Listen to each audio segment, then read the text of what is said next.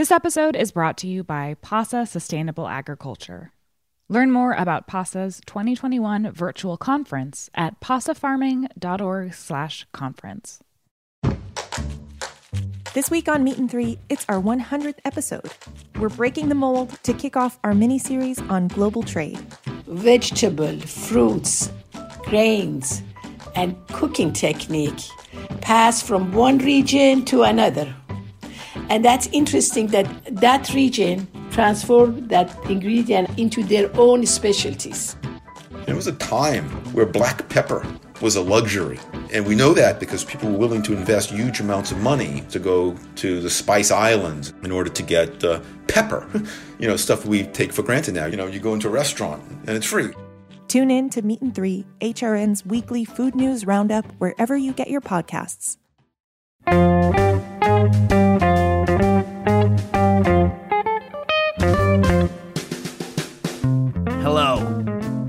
Welcome to Cooking Issues. We've already gone through this today, but you haven't heard it because Zoom went down in Roberta's because Brooklyn's internet is. No, no, no, no, Rhode Island. It's Rhode Island. Oh, you're back in Rhode Island? Yeah, yeah, yeah. So it's all on Rhode Island? Well, Yeah. uh, yeah, so this is Cooking Issues coming to you. I have to say, we were on time. I have, you know, Rebecca the Hammer Lopez in, uh, in Rhode Island. I'm sorry, in, uh, in, in Man, you just did a whole big mismatch. oh, wow. Rebecca the, Rebecca Hammer, the Hammer Lopez, Lopez. in Rhode Island. Oh, jeez. You know We've what? all merged to one. You were, yeah, that's because I, I have the similar feelings about all of you right now. uh, no, I'm kidding. I'm kidding. I don't have similar feelings. You're all separate people. All right, let's start fresh. I'm starting fresh, people. We were actually on time today, and the very first thing I said when uh, we were online, and maybe this is what cut us off, I said, we're actually on time now that we're here, but it doesn't matter as much because people aren't live with us anymore. And John, who's in Boston right now, is uh, said that people can follow in in the chat room. So there you have it. Uh, so let's just go through this as though this is normal. We're going to rip through some questions. Uh, Nastasia, you're in California. How you doing? Good. Yeah. Uh, Matt in Rhode Island, I guess. Everything Uh, good? Yeah, doing, doing good. Yeah. And so the first time we went through this this morning, John was saying that uh, he's in Boston at his sister's place, and you were saying you had some fine food. You want to plug those guys out again? Yeah. Uh, Flour, uh, Joanne Chang's place. It's a little small bakery chain around the city. Really good stuff. And then uh, Myers and Cheng, which is her more formal, sit down, contemporary Asian restaurant uh, that also does delivery. It was quite good. So, and Regina's Pizzeria, very good. Nice. All right. Now, well, we had said that at the beginning we weren't going to talk about Charlie Chaplin, although I was told that he was a well endowed fellow as well as what he looked like uh, on the outside with his clothing on, according to the people on the Twitter. I don't know. I said Milton Berle style, and they're like, no, no one's Milton Berle style. So I'll leave it at that. Uh, but Nastasia and John thought it would be a good idea if I just ripped through a bunch of questions. But um, to do that, can you guys go on the questions and look up because someone wanted us to go over some of these products on a on a gift guide, uh, and you know it'd be helpful to have you guys uh, on that as well, so you guys can you know at least know what I'm talking about, and you can chime in. And uh, Anastasia's going to do her hammer thing and make sure that uh, I don't go on more than uh, a little bit of time on each question. True? Sure. Because we're going to try to wipe this slate clean, right? Okay. That'd be great. That's ambitious, but yeah, let's try. Are you now? I'm just letting you know, Nastasia, ahead of time. Some triggering is going to happen because there are carbonation questions. Okay. All right, your forewarned is forearmed, as they say. Okay, uh, let's start. From behind the wall via Instagram. Hey, John and Dave, thanks for attempting to answer my question. I realize it didn't make much sense the way I was expecting it to go. Uh, I wasn't expecting it to go straight on the show. This was a question about carbonation. So here was start starting with what Nastasia hates right from the jump. Uh, anyhow, here's what I meant. Uh, we are using Dave's carbonation cap and PET bottle method to make bottled uh, seltzer cocktails with great success. Uh, so much so that demand has gone out right up uh, gone gone right. This was an old question. Gone right up to uh, through Christmas. At present, we run a line of PET bottles, which is the you know soda bottles. We use liters. Sometimes we use two liters when we're doing big batches, um, and then uh, dispatch it into nine ounce glass bottles and cap as we go. All good, but we can only produce about thirty nine ounce bottles every two hours. Okay, so Someone mentioned using corny kegs as a way to bulk up production, and we tried using the same technique as you as you did with the PET bottle and carbonation cap method. However, we're not getting the same results. That's because the corny keg is gonna it's gonna suck. You can only do low volumes of carbonation by dispensing out of a corny keg with an alcoholic cocktail. It's just I've never I've had people the best jobs that you can do out of a corny keg are still let, let's say lightly carbonated. And then once you put it into a bottle you're losing more carbonation. And then you know once they open it and they pour it into their glass they're losing more carbonation. And so in the end it's a very lightly carbonated product and that's fine for co- certain cocktails, especially Negronis, but it's in general not necessarily what you're looking for, especially if you're used to the carbonation levels that you can get out of doing it the way that God and nature intended, which is to carbonate in the PET bottle and then pour directly into the cocktail glass. So I'm just going to say that you're not going to reach those levels that way. Now, people have done carbonation uh, in kegs or in containers and built counter pressure uh, fillers that work with cocktails. And I've heard that some people have had a, a certain amount of success doing that. I have never tasted those products, so I can't tell you whether they are good or not. Um, but, you know, that's going to be an expensive system, and you're not just going to be able to dispense out of a, out of a corny keg. Now, I will say this. What you are telling me is, is that uh, you are only doing Time. 30... Time. Okay, I haven't even started answering the question yet. I mean, I appreciate what you're saying, but I mean, all right, give me another minute. 30, 30, 30 bottles every two hours means that you are doing 15 bottles an hour, which means that you're doing, I don't know, do the math. It's like slow. You need a, a much faster technique. What you need to do is get all of your carbonation bottles triple carbed, get them in ice, then put all of your bottles, fill them with ice water, not with not with uh, don't freeze them because that'll cause carbonation problems. Put them in ice water clean then pull out four at a time fill them four at a time from the from the two liter right? As soon as those four are filled cap recarb chill that one move to the next pet bottle that you already have pre-capped and go down the line. You should be able to get at least four times as much with one person using bus tubs with uh, carbonated cocktail and your bottles pre-iced. You should be able to get at least four times that volume. All right? Was that an extra minute? Did i, did I make it in uh, under the extra minute stas? Yeah. all right. Uh, from Chris Williamson, uh, you guys ready to do this list now? Do you already have the list called up, or you want me to put that later in the show?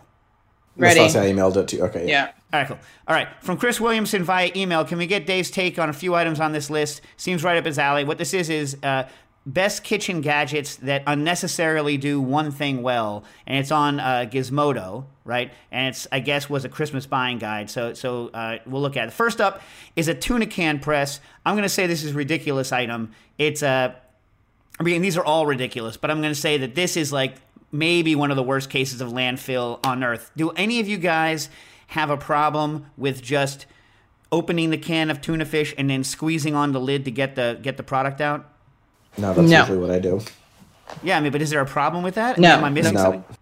So this is just landfill, Does it even open it, or is it just pre- sti- it just the press? You still need a land. You still need a, a can opener. If this was like a, a like a Jim Belushi style, a John Belushi style of situation where you could crack the can over your head and it drained the juice, and you didn't have to have a can opener, and you got to look Yeah. like a meathead in the process, fine.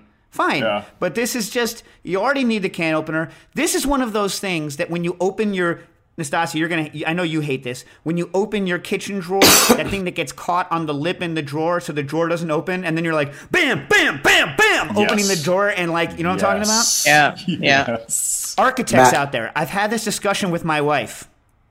Architects, a lot of them aren't necessarily cooks and they don't have full drawers because architects are neat and so they don't overstuff their drawers. And this is why I don't think they know this. Any contractor or architect out there, if you can put your hand into like remove the drawers out of wherever you are just take the drawers out right now go do it forget listening to us if you can put your hand into the drawer cavity and then draw your hand forward and your hand catches on anything that's what's going to happen to that spatula or that pair of tongs or that knife that you jammed into that thing when you shouldn't have and you're going to leave someone like me sitting there going bam bam bam likewise the bottom of like of drawers that go underneath other drawers, if I can move my hand out and hit on any lip, I'm- that's time. I've done one tuna press can, and I'm, and I'm done with that one. Now listen, you're supposed to weigh in on this anyway, Nastasia. All right, Roly, the omelet log Wait, machine. am I doing two minutes per these? You get to freaking choose. Like, like I, I love the I love the robot thing, but you get to choose. All right, listen, we have to talk about this one because we've already discussed this on the show. They need to go back and look at the at the old ones. Someone gave us the Roly, the omelet log machine,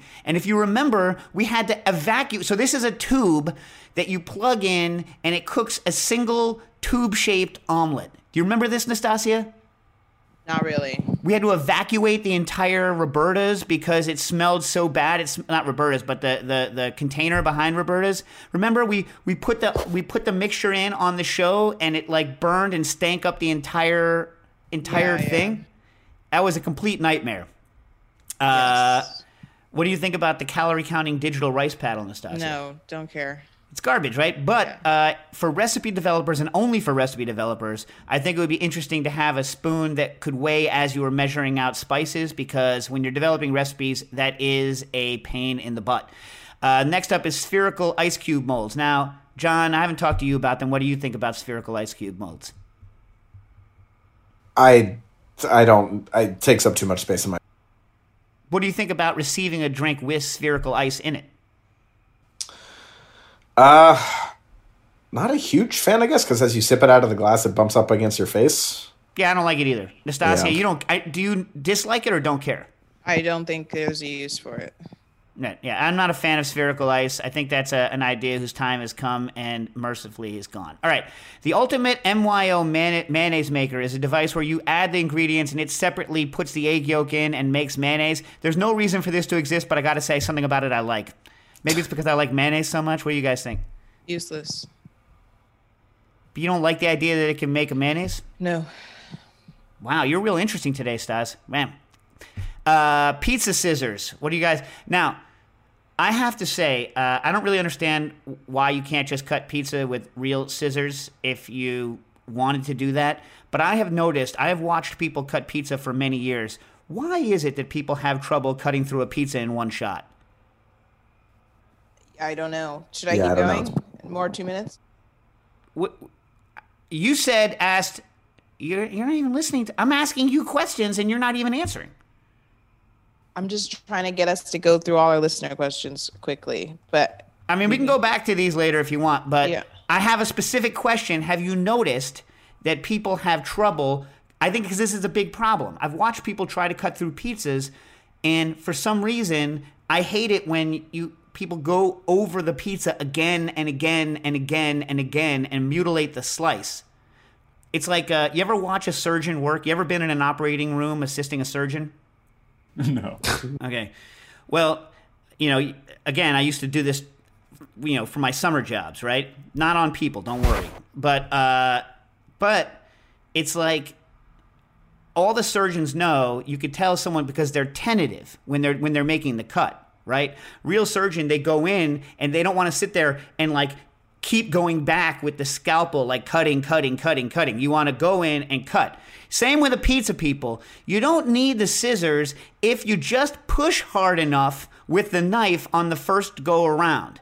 Just make it through the pizza in one shot. And if you can't make it through the pizza in one shot, forget trying to learn to slice fish for sushi. Just forget it. You know what I'm saying?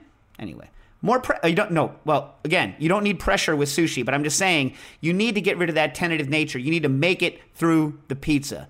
You guys, any feelings on this? Does, does this not? Is am I the only person that's bothered by this phenomenon? I think so. Uh, yeah, I'm not bothered by this, but for all the listeners who cannot see the pizza scissors, the only thing that apparently makes them pizza specific scissors is that like 30% of the object is taken up by this giant cutout that says pizza. Well, you I mean it includes the built-in plastic spatula, so you can immediately serve up a slice without the risk of the crust going limp under the weight of the toppings and all the cheese sliding off when it's Oh, lose structural integrity? my. Yes. My bad. Yeah, yeah. Well, you wouldn't have that problem if you didn't lift the pizza up at all. If you could just cut it on the board like like you're supposed to. yeah. Yeah. Are you fans of knives or rolling cutters? Rolling. Really? Yeah, I think rolling, yeah. Do you guys use the giant like professional style rolling color, cutter or the little one? Little one, I think. I think the I don't little like how it. It's big is the difficult to giant clean. one? The giant one is like six inches across. Makes it easier to push down because it, it's, it doesn't. It, the contact area is a lot closer to flat, and so um, it doesn't ever. You know how like sometimes a small pizza roller, when you're pushing it, uh, it will uh, it will kind of like you know slide in and kind of dredge up the pizza toppings. Yeah. Yeah, so the bigger ones won't ever won't ever do that. I mean, the, the concept of a roller is a good one in that it's got a relatively small contact point, so it doesn't take as much pressure to go through. But that's why a curved bellied, like traditional curved bellied knife, right, is good if you push it down on the one point and then roll through it, so your point of contact is never that uh, large. Anyway, we actually use uh, the mezzaluna that my wife and I got uh, on our honeymoon to cut pizza at our house. Mm, A decent sized one, not like one of these little weird ones that's meant for just like, you know, one herb. Uh, all right, Chris, we'll get back to some of those other things if we have time, which uh, we probably won't. Uh, Zach wrote in via email. Is this still the correct email? Here it is. We're talking about it. Uh, thank Dave and whoever is currently on around the show. Since in the 160 episodes of back catalog, uh, the staff has uh, changed a few times. Well, it's Matt now, people. It's Matt. Hold on a second. I have my son Booker tapping on my what Booker? Be right back. Okay. I I am almost up to my hundredth cooking issues. By the way, I'm very excited about. Wow. Out of how many episodes have we done? Eight million. Eight million. Yeah. Eight million. So hundred out of eight million ain't bad. In case you guys were keeping track. something like that. For the, in case you guys were keeping track, Booker will be right back. He'll be right back. um, all right. In the last uh, five months, I was hired as a server at a restaurant, then let do uh, let go due to pandemic-related issues. However, in that time, I learned to, uh, about drink manufacturing, bartending, went down the wonderful rabbit hole uh, of knowledge and pleasure that has led me here. At any rate, my question uh, is as follows. My grandmother buys diet tonic water for her gin and tonics, and used uh, and used to love a diet carbonated grapefruit soda that has been discontinued. Which one? You got to tell me which grapefruit soda. Um that has been. Uh, they haven't discontinued Fresca, am I right, people? Anyone? Not that I- I don't know. By the way, Fresca, for those of you that don't drink diet soda, is all diet. There is no diet Fresca. And that's the secret trick. You can tell whether someone is just being a jerk about not liking diet soda or whether they actually don't like it if you serve them Fresca. Because non diet soda drinkers don't even know that Fresca is diet. It's like Amstel. I don't like light beer. Here, have an Amstel. Oh, this is nice. You like light beer. Okay. Um, Okay, so uh, my uh, grandmother buys uh, diet carbonated grapefruit juice for, Christmas. I'm getting her a SodaStream, and I'm interested in being able to produce a great tonic syrup, begrudgingly diet. I found this recipe for tonic syrup. I wonder if you guys have input on it, uh, and it's a recipe for the ultimate gin and tonic. Uh, John, do you have that recipe? Uh, no. Right, we'll call that up and take a look at it. I'm going to substitute simple syrup part with uh, the keto. What's keto friend? Is that some sort of like? Uh, is that some sort of stevia nonsense? Do you know what keto friend is? Keto is a diet, but Right, but don't what is keto friend a sweetener that you guys have heard of? Nope. With the keto friend, oh, oh, oh, uh, uh, er, er, erythro. uh, By the way, I don't know anything about current uh, erythrols, the s- substitute sugar. That I don't know anything about current substitute uh, sugars. Uh, also, for the recipe, I do not have xanthan gum for thickening. Do not thicken a tonic water with xanthan gum. Do not thicken a tonic water with xanthan gum. You will you will look far and wide before you will find anyone thickening a product that's meant to be carbonated with xanthan gum because it's going to spray all over everything. So just immediately throw out the idea of using xanthan gum, and instead you're going to want to use um, you're going to want to use uh, uh, my God, my brain just erased. Just use um, glycerin, vegetable glycerin. Uh, you can get it; it'll body it up, Uh, that'll be great. It'll let you reduce the sugar. You might have to add a little more of a bodying agent because you don't want to add that much glycerin. But that's that's what you should uh, that's what you should use. And uh, remember, uh, grapefruit sodas. The way that everyone knows their grapefruit is that they add a clouding agent to them, and you can just from a soda manufacturer buy a clouding agent. All right, all right. That makes sense. Is that a good enough answer? Two minutes. But it's already over, Stas. I'm telling you, yeah. Okay. But oh, so in other words, it was good because it was within the two minutes, not because Yeah, I she's actually trying to answered the get you to like build up your All right. internal clock for this. Ah, yeah, that's not going to work. All right. Uh, Alex Edwards uh, from Instagram. Hey, relatively new fan. Uh, I'm up for a head chef position. Congratulations. By the way, Stas, are you counting from when I start reading the question or from when I finish reading the question? It's hard because, you know, you kind of go into tangents like halfway through the question and then you get back on the question, you sort of answer it in the middle. So I'm trying to figure out when to start it during, and I'm trying to give you like the most amount of time. So it's, it's Well, not. for instance, is this part of. Alex Edwards' two minutes? I'm just curious. I, I'm not judging one way or the other. I'm just asking. No. Yeah, all right, all right. You know what? Like one thing I know about Nastasia is is that even if I don't understand it, she has some sort of internal system. So we're just going to roll with it. You know what I mean? Uh, all right. Uh, I'm up for head chef position. I was wondering if there are any books that outline the administrative side of being a chef. Uh, the restaurant is going to be part of a tap room, so the menu will be a, a elevated bar food that highlights the beers. I'd love any advice as I'm up against a Sue from the French Laundry, so I need any edge that I can get. Thanks. If you're up against a Sue from the French Laundry, like if they want okay i'm gonna be harsh if they want the specific kind of person who is a sue at the french laundry right in other words like like someone who like it's a very specific kind of perfection. So like one of our favorite interns of all time long. Remember long nastasia? Hello? Did i lose nastasia? Did i lose everyone? Said, yeah. Oh, uh, he was one of our favorites, right? And he went to go work at at Per Se, and we were like, "Yo, dude, you're already you already punish yourself so much. You already you already so, have so much like internalized, you know, self aggression. Like, do you really need to go get punished like that? So, like, people who like thrive in that kind of environment of like ultra perfection and like self kind of effacement to like like a monastic goal it's gonna be hard to beat them unless you're the same kind of person right stas Mm-hmm. Anyway, as for books, uh, the French Culinary Institute used to have a whole course on this subject. Unfortunately, I never really read their documentation for it, so I don't have a good bibliography on this, and I haven't read a lot of good books on it. But maybe, um, John, maybe you could put this out to uh, Matt at Kitchen Arts and Letters and see whether or not uh, he has any good suggestions, and we'll read them on the air next week. Does that sound like a good idea? And and always a good thing to do, people, is call Kitchen Arts and Letters and uh, ask them for their recommendations, and uh, they will always know because you know um, John and I packed up their whole library twice, uh, and then uh, the French Culinary Institute's library, and I went through all of those books, but it was before I got the question, so I don't really have any any memory of it. But you really want something more uh, current and up to date. Matt knows. Uh, was I was I in, on time, kind of? Yeah. You have 15 seconds. Woo! Now, is it like the Congress where you add the 15? Oh, No. the, the idiot from New York reserves his time. No? um, No. how boring are those congressional hearings, by the way, without talking about it? They're just so boring. I'm Uh, glad that we run this operation with fewer rules. Although we're trending towards congressional level rules here. I mean, no. The gentle lady from California. Uh, okay. Uh, from Chris Grady. Uh, hello, Dave and Nastasia. Uh, here's another thing. Sorry. Like, why do they have this rule where you have to fake only address the speaker in, in Congress? Like, everyone knows I'm talking crap about the person sitting right next to me. Why do I have to address the other? p- Weird, weird. Uh, imagine if Nastasia and I could only insult each other by talking to John. Isn't that what happens? We just insult each other directly, don't we? Yeah, this sounds like a good theme for an episode. We'll try that next week.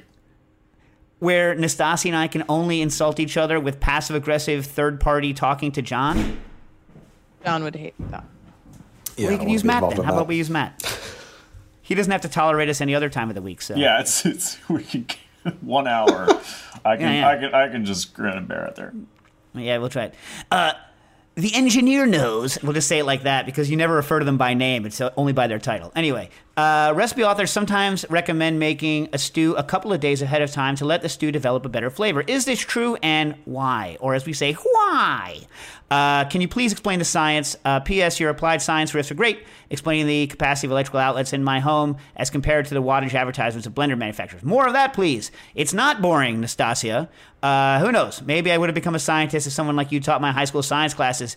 Uh, thank you. Well, you know what? I think teaching high school science would be kind of uh, fun, except for like the fact that it would not be at all fun. Can you imagine having to teach high school students? I mean, John, you were a college professor. Can you imagine like having to actually wrangle high school students? No, that would be a nightmare. Also, just to clarify, the Chris did not say it is not boring, Nastasia. Dave added the Nastasia thing. I added the word that was important Nastasia. Yeah. I added the word Nastasia. Uh, I had great. I had some great high school uh, science teachers. I had a science teacher in high school. Her name was Mrs. Zook, and she was a chemistry teacher. And she saved all the stuff from the 70s that they weren't allowed to use anymore in the 80s when I was in high school. And she would let us play with it. Like she would let us play with carbon tetrachloride, which actually saved my life later. The fact that I knew exactly what carbon tetrachloride smelled like saved my life when I bought my first Rotovap. Well, I don't save my life, but it saved me from consuming a bunch of carbon tetrachloride. Anyways, um, there's a bunch of things that happen in a stew. First of all, the items that are in a stew haven't necessarily reached equilibrium. So one of the things you'll notice when you cook something in like a large format, like a like a stew or soup, and it has chunks in it. If you have a soup that had no chunks in it, I would guarantee you that uh, pretty much it would no chunks, um, no chunks, like Vita-Prep, that it would stay relatively stable other than oxidation and other things that happen, right? So the things that happen over time are large chunks get more equilibrated, and this is why uh, you almost always need to add salt on the second day after you taste something, because what's happened is, is the salt has leached into all of the products and the external amount of salt is lower and so your perceived saltiness is lower. Have you all noticed this effect? Is anyone with me today? I, I have not noticed this. You you've not noticed that when you make a mac and cheese or something like this, and you and it's perfect, and you eat it right when it comes off the stove, that when you reheat it, you don't add a little more salt. You've never noticed this, or like when you cook, or when you cook a soup and it's got chunks of stuff in it, and it's fine the first day. The next day you have to add a little more salt. No one's noticed this effect because it's a real effect. I think the problem is that in my life, I am adding salt basically always to all food items right before consumption, no matter what has happened. All right. Well, this is a true statement. The other thing that's true is is that um, other things like ground spices haven't been usually thoroughly exhausted into uh, your product yet, and your act of masticating typically does French for chewing. It's not really French. Uh, doesn't break up those spices anymore, and so you're not getting a lot more release. Whereas you are getting more release as they say meld over time. So those I think are the primary two things. I don't think what you're looking at is next is necessarily oxidative effects or any sort of other uh, effect like that. Although could be. Who knows? Um, all right. Was that an okay answer? Yep. I can't believe none of you have noticed. I want all of you guys out there to notice when you put something away, especially cooks, not just people sitting at the table eating. I want you to notice that when you serve it at the table, you serve it with a certain amount of salt on it, right? And you allow people to add extra salt because whatever, people not everyone likes the same amount of salt. But you know what it tasted like when you served it, right? When it's cold, don't taste it cold because that's different. Once it's reheated, taste it again. Tell me if it doesn't need more salt. Unless you oversalted it yesterday, in which case, whatever. Uh, from Brian Yurko on Instagram. Uh, do you think pressing the solids from making stock with a hydraulic press like you do with nut milks would be of appreciate? What kind of nuts, Nastasia? yeah, yeah, I love, I, I love it. I love it. The uh, it's D's. All right. Um, like you do with nut milks would be of appreciable value. It sounds silly, but I know there's a ton of liquid uh, stock stuck in the veg and meat leftovers. Uh, kind of the same thing as using a duck press, the old school French way. I don't know. I mean, like my hydraulic press, press now that the bar is closed is in storage. Otherwise, the next time I made some stock here, I would just, uh, I would just, you know, do it for you. But uh, I don't know. Wait, what, John, what do you think? I'm, think I'm guessing probably get- doesn't care, or I'd ask her opinion. I think you'd get a good amount of liquid out of it, but I, th- you know, I think you'd also get a lot of like little solids, and it would really make it cloudy. Right, but but everyone loves a cloudy stock nowadays, right? Do they? Don't they? I don't know. Like, Up isn't until- the bone broth whole thing all emulsified sauces, all emulsified stocks? Yeah. So I'm Oh. saying you have your regular stock that's not like that. Then you, you you do the super squeeze on it, and you get the the rest of the stuff. True. Yeah. Yeah. Hold on one second. Uh, my kids, for some reason, think it's fun to let the dogs like scrape on our doors. You know what I mean? Like uh, uh, all I can hear, like when you have a seventy-five pound like black lab, like with its nails scraping. I mean, you can imagine it scrapes the hell out of your door. Anyway, they're still not doing it. Give me thirty seconds. This episode is brought to you by PASA Sustainable Agriculture, cultivating environmentally sound, economically viable, and community focused farms and food systems. PASA Sustainable Agriculture's annual conference is one of the largest gatherings of sustainable farmers, food system professionals, and changemakers in the nation. The 2021 virtual conference takes place January 19th to February 5th and features more than 90 sessions on topics that include soil health, climate change, crop production, livestock grazing, urban agriculture, community building, food justice, and much, much more. Don't miss keynote speaker Robin Wall Kimmerer, scientist and author of Braiding Sweetgrass Indigenous Wisdom, Scientific Knowledge, and the Teachings of Plants. Learn more about PASA Sustainable Agriculture's 2021 virtual conference and register online at pasafarming.org/conference. and I'm back. That could have been the commercial break had I thought of it in advance. Do we still do commercial breaks? How does that even work, Matt? You you do indeed, and that will almost certainly be the commercial break. Oh, all right. Uh, from Andre Garcia via Instagram. Hey, Dave. Uh, sorry to bother you, but I would like to ask you how can I clarify coffee? Thanks so much for all your help during these years. I wish you a Merry Christmas. Wow, that's an old question.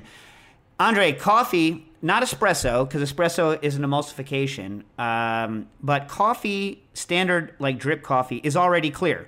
If you um, if you were to take a pane of glass and pour it and look through it, you could read newsprint through it, right? Um, so it's not it's not really it's just really dark. So if, if what you're asking is, I mean, you, you could do a clarification procedure on something like an espresso. I don't know what the best technique would be to break the emulsion and get all of the uh, the non-dissolved solids out. I mean, I've never tried it in a spinzall, in other words, but or or even a larger centrifuge or you know a super speed centrifuge. But if what you're talking about is making it clear, that's more of a distillation um, situation, and coffee does not distill very well because all of the bitter stuff that makes it really coffee-like just doesn't distill. Uh, so you know, someone in the chat room or whatever, you know, send me some way of making something that tastes like coffee that's clear, and I'll uh, I'll shout it on uh, out. Um, is that okay, Stas? Yep. Uh, Evan Christoph wrote in, can you please explain your dilution ratio in liquid intelligence? Uh, I assume I follow order of operations, just confused as someone as precise as you didn't use parentheses on page 123 for reference on dilution. All right, listen. Evan, back when I wrote Liquid Intelligence, lo, these many years ago, uh, bartenders constantly gave uh, what they called dilution, but they never would say what the dilution meant. And so when I wrote it, it was already a loaded term, and so I wasn't able to kind of make up exactly what I meant. So back then, a bartender, you didn't know if I said 20% dilution, does it mean that that the drink is 20% water? Does it mean I've taken my initial base and then taken 20% of it? So uh, on page 122, I write uh, this. I'll just read what I wrote because uh, I was in a much better frame of mind back when I wrote this. I was a couple years smarter uh, in reverse. Uh, dilution is measured in a percentage, right? So all of my dilutions are measured in percentage.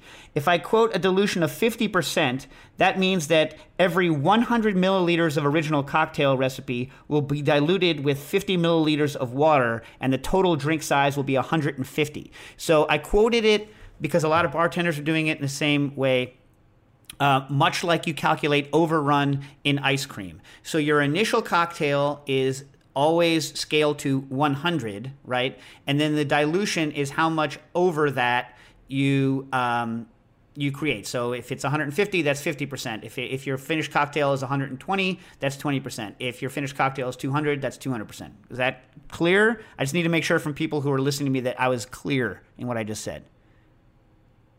All right. Uh, and yes, there are but better ways to spec it, but when you're already dropped into a pit of people saying all kinds of crazy things, you kind of have to deal with what the pit says. The same way that now I say sous vide when I don't mean sous vide, I say because I've lost.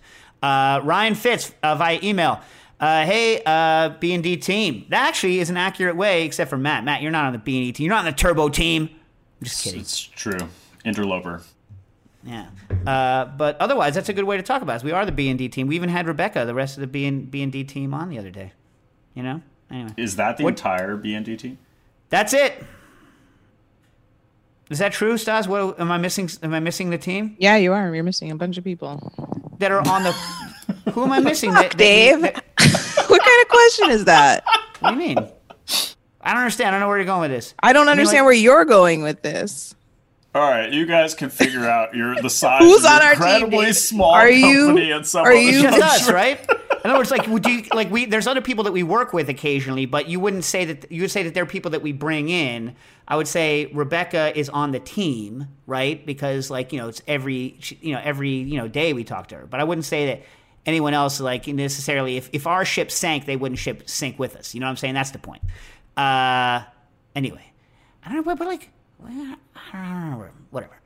I don't know. Anastasia is mad at me. I don't know why. No. Okay. Um, is there anybody else on our team? No. Well, the question is how you define team. There's plenty of people that work with us. Who? Right. We got our teams of we got our like the people that we consult with for law, for patents. We got the people that we deal with with bookkeeping. We got people that we deal with for consulting on uh, stuff like our aerodynamics. They all work with us. Okay.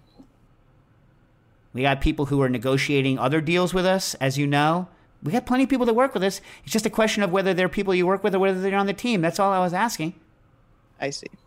Yeah. I think maybe was what you're saying that you're like, I don't know, I don't know, I don't know why, I don't know why that bent you. Whatever, whatever. We'll get into it later. I'm sure I'll hear about it later. Uh, I made my first beef Wellington. We're back to Ryan Fitz's question. I made my first beef Wellington for Christmas, and overall, it was a great success. Good. Uh, for those of you that don't know, beef Wellington is a tenderloin. Usually, you'll sear that off. You'll mix it with uh, like uh, duxelles, which is uh, um, mushrooms and onions, like simmered down uh, slow, cut fine, and pate. You wrap that sucker on croûte and you cook it off, uh, you know, in a puff pastry, and you cook it off, and then you slice it.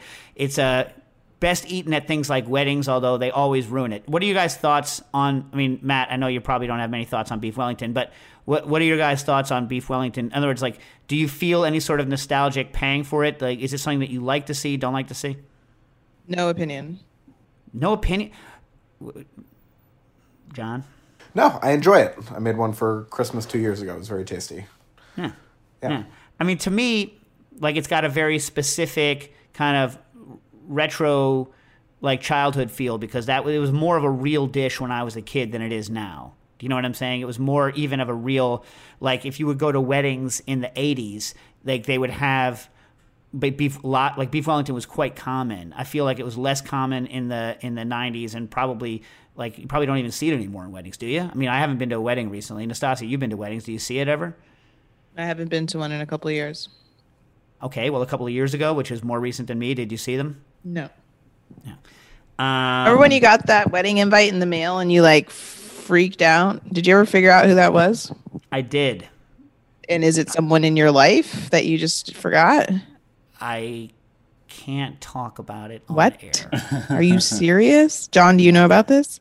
No, I didn't, I didn't talk to anyone. I don't I, think I so, thought I told you. John had to dig in through your email to find this person. He didn't find them. John never found out who it was, and neither did you. We thought it was someone that we worked with. It isn't. I know the story now, but I can't say it on air. Wow. Okay. Yeah. Yeah. So, you know, even I, Nastasia always gives me crap for not keeping secrets. Instead, she feels that we should. She feels that we could be rich today if we didn't just give it all away, as she used to say her grandma would do. Right? No, what was it you said about your grandma? No. Anyway, that's really shady, Dave.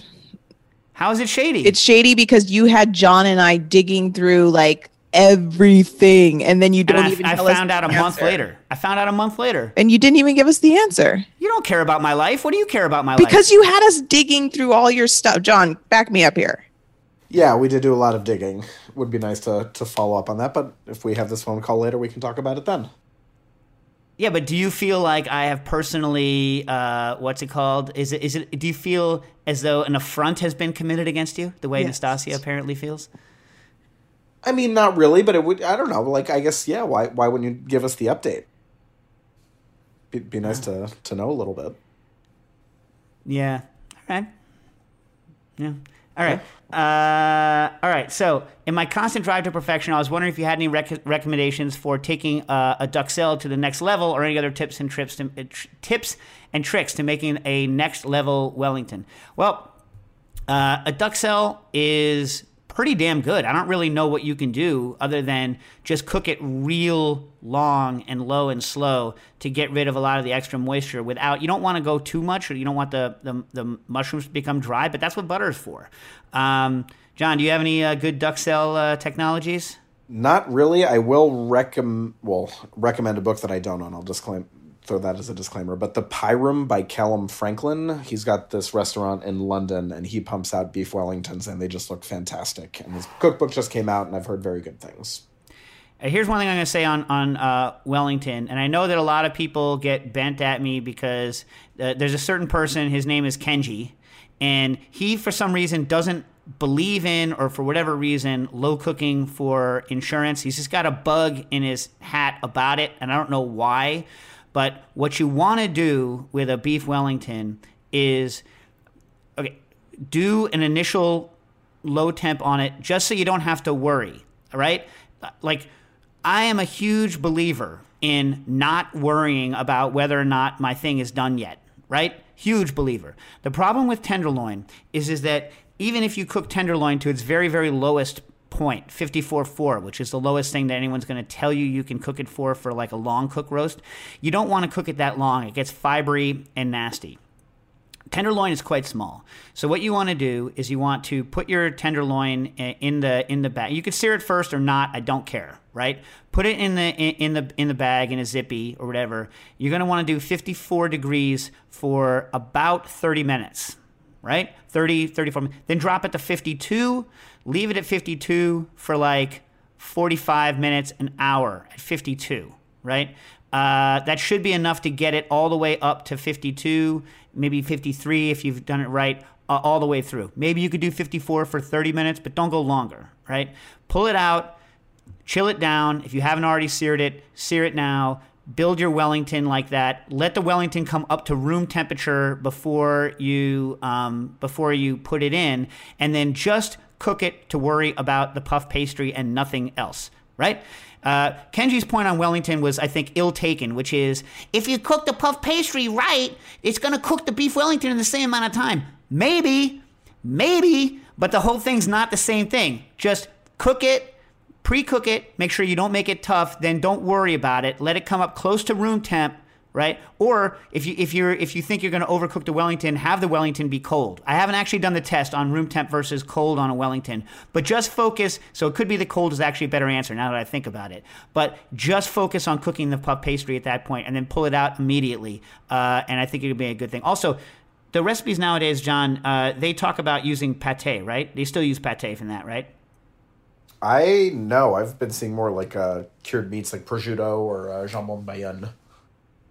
Along with the duxelles? Yep. I always use pate. I think it's delicious. Yeah, I mean, I'm sure it is. All right.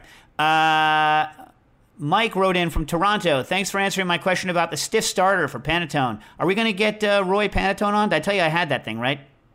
You did, yes, but I reached out to their company and I've not heard back.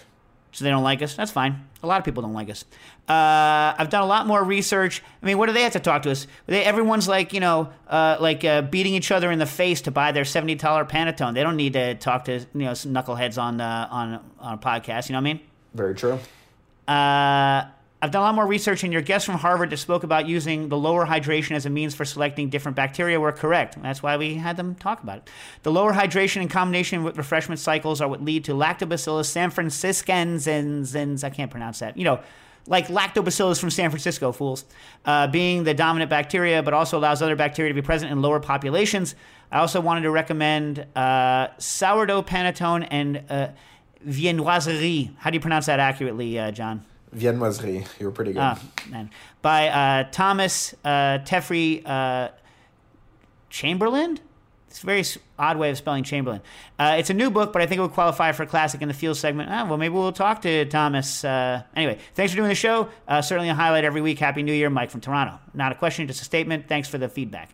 Wally wrote in via the chat room. Hey, y'all. Science question. When I'm making mayonnaise with a stick blender, uh, what makes it sometimes stick to the blender and other times just slough off cleanly? Wally. Hmm. I don't know. Uh, have, you- have, have you noticed that? Uh, have any of you noticed this effect? No, I haven't.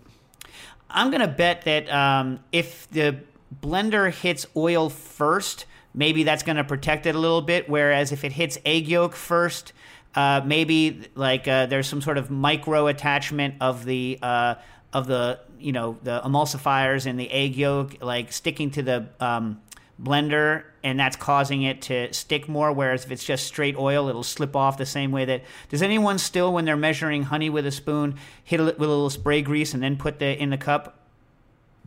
No. No, but that's not a bad idea. Yeah, that's what you do. Especially if your recipe doesn't have to be 100% fat free and you're doing a Pyrex, just like one quick spritz with it with with the spray grease and the Pyrex, and then honey's going to slip right the hell out. Pro tip. Uh, all right. Kieran wrote in via email. Uh, hey, hey, Nastasia. I hope you are well. Just wondering, would you be able to answer on the show if chestnut flour hydrates? I'm assuming we mean chestnut and not water chestnut. By the way, which one of you are the? wa- I, mean, I know my everyone knows my wife hates water chestnuts, but one of you is also a water chestnut hater. Which one is it? I don't like them. Yeah, I'm not a You huge fan of them either. Matt, what about you? Don't tell me you've never had a water chestnut. I'm going to read through this microphone. Uh, You know, the internet connection's getting weird again. Ah. All right. Have you had a water chestnut, Matt? I, d- I don't know. I don't think, I don't know. Crunchy white thing, knob shaped, in a soup, or maybe hacked up in a stir fry, and you're like, oh, I'm about to eat a piece of ginger. Why does it look so white? Oh, it's crunchy and doesn't taste like ginger. That thing? I think we've been through this. Feels very familiar. We've been through this before. I was like, is it this one thing? And you were like, no, that's lotus root. And then I was like, I don't know, man. All right, listen, Kieran.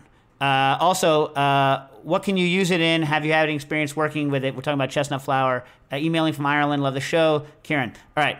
So there are two things I just want to make sure because we weren't clear on exactly what you meant. There's water chestnut starch, which is uh, rare in the in the U.S. and probably in Europe. Caltrop is the other thing to look up for that. Caltrop, C A L trop. Um, but very common as a fry dust, frying pre dust in uh, Asia. And Nils used to use it um, a lot for um, for frying things, but back from when he was you know working in Asia. Uh, that stuff, any pure starch, you can put it into suspension, but it doesn't hydrate so well, right? In other words, the way that starches are made is they're called wet milled and the granules don't break up and that's why if you take a pure starch like a cornstarch and not a you know that's not pre gelatinized and you mix it with water and then you leave for an hour and you come back it will have settled to the bottom right and that's why it's hard sometimes to make pure batters out of cornstarch and things like that and why you need to constantly remix them it's also an issue with a lot of pure starch gluten-free based uh, recipes because it doesn't quote unquote hydrate until it's hotter, right? Um, chestnut, any flour usually has broken up starch, which will hydrate somewhat, uh, even if it hasn't been heated up, and other things that do hydrate, things like protein. Um, chestnut flour, I've only used it uh, in um, Italian chestnut cakes. There's an Italian chestnut cake that I make where I have used chestnut flour when I'm too lazy to boil and pass chestnuts through a mill, or as a second best to buy pre-cooked chestnuts and pass them through a mill because passing things through a food mill sucks. But um, you know, I, so fundamentally, this recipe is very similar to an angel food cake, but made with chestnut flour, and it works fine for that. So I'm going to say does hydrate, but I don't have that much experience with it. Any of you guys uh, have any chestnut flour experience? Nope. I Um, when I asked if I should do anything with it for this question, and I was told. But you had some, or you didn't said have no. some? Dave, I, I- told you that. I know she said she was willing to do it. Look, what do you want to do with it, Stas? What do you want to test in it? You don't like baking, though, right? no, it's fine. Hey, do you want to hear something that Booker's not Booker's not listening? Yep. He swears on a stack of Bibles he's going to make you your your cake for when you come back. He's like yeah, every but on his on his time, he's like, I'm gonna make it on the 16th, but then you're gonna pick it up whenever you get here because I only have the 16th to make it. Like it's a very specific day. well, you know, he's like that. But he's like, he keeps every day, he's like, Dad, on this date, I'm going to need this amount of space in the fridge and the freezer because I got, I'm going to have to make this cake and blah, blah. I want him don't to know. make it for me on Valentine's Day. So I need to. I'll, I'll text him. Okay. All right. Um, Alexander Talgard wrote in. Oh, wait, it's not Talgard, though. It's Tailguard, right? I don't remember. Oh, wait, spoken like English word tail. Yeah. Uh, and then guard. Hope that makes sense. Uh, thanks for the help with my red hot poker. It ended up working great. Regarding that, uh, I just wanted to know if you can give me a double recipe to test the difference between using the poker and hot water. Uh, yeah, I mean, like any one of the recipes in the book. You, look, when you're any one of the recipes in the book, just divide it in half and do do one and one. You'll see the difference. You know what I mean? And it makes sense to me. Anyway, I was wondering about honey. I know it's possible uh, and kind of dumb, but I want to separate the sugars from honey. How can this be done? I don't have much fancy equipment other than a centrifuge and a Vitamix. I was wondering about um, liqueurs. Traditional recipes here always have you add fruit, uh, alcohol, and sugar at once. Is there any reason to add the sugar uh, at this step rather than after you have separated the alcohol from the fruit? Uh, I don't know. Look, anytime you're adding sugar to an infusion or anything else, it's going to be different whether you add it before and after. So typically, what people do is they do recipe development and they like it and then they codify it and then they don't change it and very few people have ever tested like whether they actually like it better uh, by adding it at one point or another and that's how nine tenths of all recipes work uh, back to so the answer is I don't know, and the and the other thing is, is that I'm sure the results will be different w- whether you add sugar at one stage or the other, but I don't know what the result will be or which one you will like more. As to separating the sugars from honey, it, there I wasn't quite clear on exactly what you meant, right? So honey is sugar uh, a little tiny bit of water, and then other stuff. If what you mean is getting rid of the water, plenty of people out there will um, put honey onto like uh, onto a silpat with edges, throw it in a dehydrator, uh, dehydrate it the rest of the way, crack it up, and you know break it into uh, sugar. The reason it's so hard to dehydrate is because it's it's inverted, right? So you need to get almost all of the sugar out, and it's always going to be hygroscopic. It's always going to suck up water. Um, if that's what you mean, I don't really, I don't really understand what else you could mean by it. So hit us back with what you mean by separating the sugar out from honey. Do any of you guys have a different understanding than what I'm saying? Yeah. If what you mean is you want to get rid of the sugar and just have the aroma, you can distill it, right? But you said you don't have a, a distillation thing. Another thing you could do is um, if you want just the flavor of the honey but not the sugar. So if what you mean is separate the sugar and throw it away, right? If you get very, very high proof alcohol, uh, the sugar will not be soluble in the high proof alcohol. So what you do is it's almost like fat washing, but sugar washing. Is you add the very very high proof alcohol to the honey, stir it up a couple of times, let it settle. Refreeze it because that's going to even more uh, make the sugar less soluble in the in the alcohol, and then decant it. Uh, very little of the sugar should be in the alcohol, and the alcohol will contain a good bit of any of the alcohol soluble flavors in the honey. Is that maybe that's what they meant? Is, it, is that is that a better answer? Yes. All right. Uh, 91 Alex via the chat room. Hey, what's a good way to make chili oil? I thought about heating up a neutral oil, rapeseed, uh, and adding fresh chilies to roast them. Uh, uh, adding fresh chilies to roast them a bit and get that good flavor. Then putting it off the heat. Wait until chilled. Separate out the water uh, with a centrifuge. Would this work? Yep, we do it all the time. but you don't even need to heat it. So if you want to use like fresher chilies or whatever, Nastasia and I used to make that garlic chili oil with the centrifuge. It was delicious, right, Stas? Yeah, it was good. Delicious, delicious. Just look at if you have a, a Spinzall, just look in the instructions under um, oils because the trick is you're gonna. The nice thing about it is you just keep adding water until you get the last of the oil out, and your your yield is is uh, is really high. One one of the problems with making chili oils is that people do heat up the oil quite a bit and uh, I don't want to go too much into it because uh, the buzzer's going to go off. But everyone, when they talk about fry oils, what's the one thing they talk about? Answers, answers back. What's the one thing everyone talks about when they talk about fry oils? Smell? Smoke point. Smoke point, but Nastasia's got the actual more important answer, which is smells. Everyone talks about smoke point as though that's the be all and end all, and you should choose something that has a relatively high smoke point. However, oils that taste completely neutral at room temperature and that have um, relatively high smoke points, as they start to break down, which all oils do when they're heated, especially in the in the in um, presence of water, oxygen, right?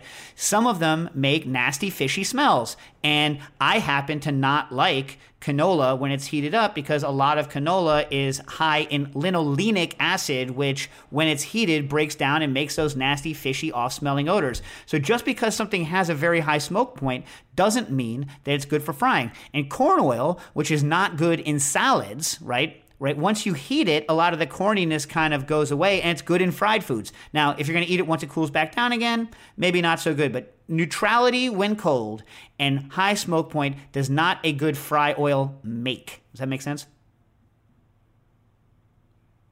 I like that Nastasia thinks about the smell of it because that's what's important, isn't it, Nastasia? Not Yes. whether it's freaking smoking in the kitchen, it's does it smell nasty. Stas, when we used to do those classes and they would overheat the oil when they were using for frying and the entire kitchen because they didn't have real deep fat fryers smelled like that busted up, burnt out oil. Did that not make you want to vomit? Real bad. Real bad. real bad. I feel like I've been like sensitized to this busted oil. If you guys knew what percentage of spent fry oil is not fresh oil, you would be shocked. Shocked. I mean, like I've been reading all of the data on like when you're supposed to pull a fry oil. Now a little bit of a little bit of like free fatty acids, a little bit of polymerization. I mean, that's good, right? That increases the amount of uh, of heat you can put into your food, and you can't get that really primo fried flavor with hyper fresh oil. But we're talking like oil, like right before you pull it out of uh, of um, of commission, only like two thirds of it is still f- like quote unquote fresh oil. It's it's full of these like heavier weight polymers and it's full of uh, free fatty acids, which is why it foams like a mother. Which is why you ever notice how spent oil just looks thick? Yeah, it's because it's partially polymerized, right? And so, uh, yes, like spent spent oil is some, some some nasty business, nasty business.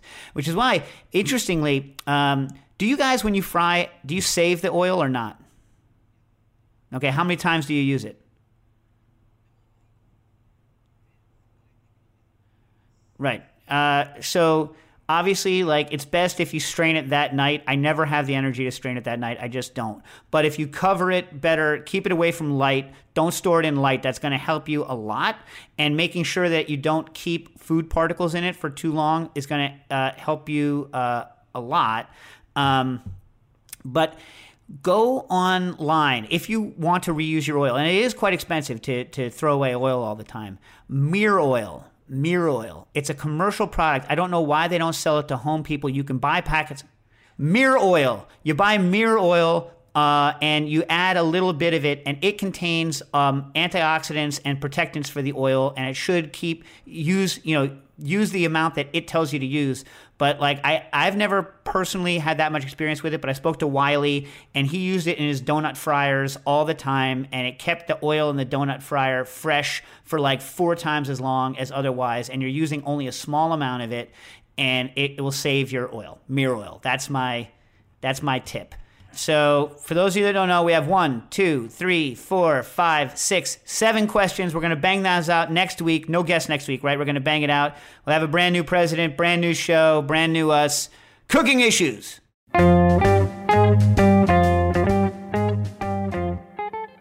Cooking Issues is powered by Simplecast. Thanks for listening to Heritage Radio Network, food radio supported by you. For our freshest content, subscribe to our newsletter. Enter your email at the bottom of our website, heritageradionetwork.org. Connect with us on Instagram and Twitter at heritage underscore radio. You can also find us at facebook.com slash heritage radio network. Heritage Radio Network is a nonprofit organization driving conversations to make the world a better, fairer, more delicious place. And we couldn't do it without support from listeners like you.